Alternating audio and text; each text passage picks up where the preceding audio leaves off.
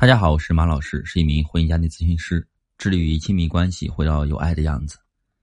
有一个听友问到这样的问题啊，说出轨老公呢，坚决的想要离婚，如何去争取自己的利益？我想说的是呢，首先你要稳住自己的情绪，要冷静下来，首先重新审视和判断这段婚姻的价值所在，是否值得去挽回。如果有价值，值得去挽回的话，可以寻求专业的人士帮助你挽回和修复这段婚姻。如果你判断这段婚姻没了价值，你不想修复和挽回了，千万要记住啊，一定要让自己的利益最大化。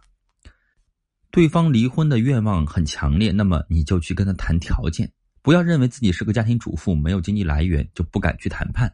一定要记住啊，自信才能争取更多属于自己的东西。如果不是你在家里面照顾孩子和家庭，他又怎么能够安心的搞事业？所以啊，他的成功有你一半的功劳啊。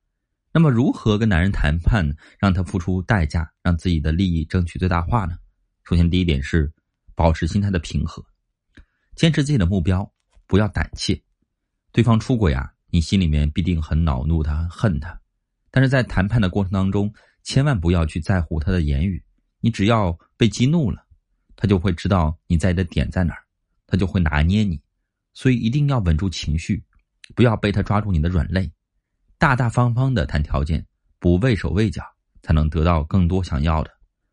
第二点是不要过于急躁，要循序渐进的谈条件，坚持自己的要求的前提下呢，一定要切记不要一下子提太多，否则呢，谈崩了以后进入僵局，事情更不容易处理和解决。带领对方慢慢的靠近你的目标，心态放平，才能更容易达到自己的目的。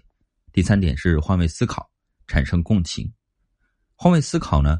和对方产生共情，才能够理解对方的做法目的是什么，再加上自己的沟通技巧啊，才能把事情解决的更加顺畅。一定要记住自己要什么，想要得到什么，该放下什么，不要为了无意义的争吵而把自己想要得到的权益呢忽视掉。